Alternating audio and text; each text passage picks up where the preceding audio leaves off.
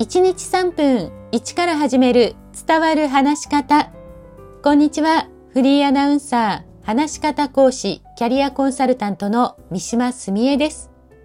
番組をお聞きくださいましてありがとうございます。さあ、前回に続き、傾聴のお話です。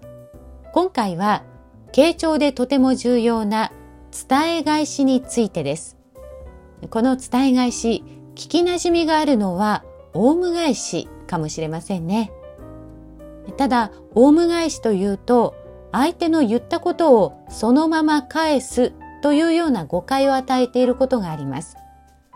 相手の言ったことを単に返すだけだと、話を深掘りできずに堂々巡りになったり、話が盛り上がらない、そんなことが起きてしまいます。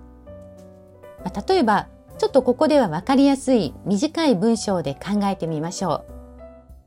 今日はコンサートに行って楽しかったですといった相手の言葉に対してコンサートに行って楽しかったんですねというように言葉を返すのが伝え返しです。もっと短く、ああ、楽しかったんですね。でもいいんです。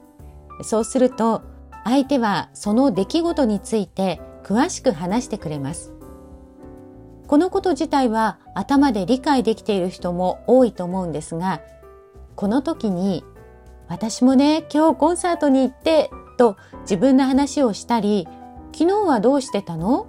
コンサートの後に何したの？というふうに、まあ、別の話になってしまうと相手の話を深掘りできないままに終わってしまいます。でこの伝え返し単に言葉を返すというものではないんです。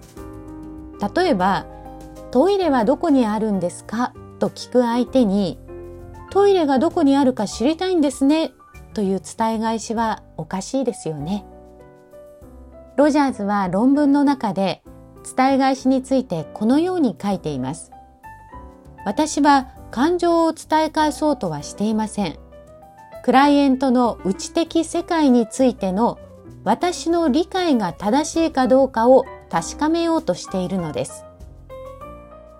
これどういうことかというと相手の話を聞いてそれをどう理解したかというのが相手の考えや思いと同じかということを確かめるんです。ロジャーズの傾聴では受容共感一致というのが基本です。この一致というのは相手が何を考え感じているかを聞いている側も一緒に味わうということです。よく話を聞くときに相手に寄り添うことが大事だと言われますが、それがこれなんです。一度人の話を聞くときに意識して試してみてください。今日も最後までお聴きくださいましてありがとうございました。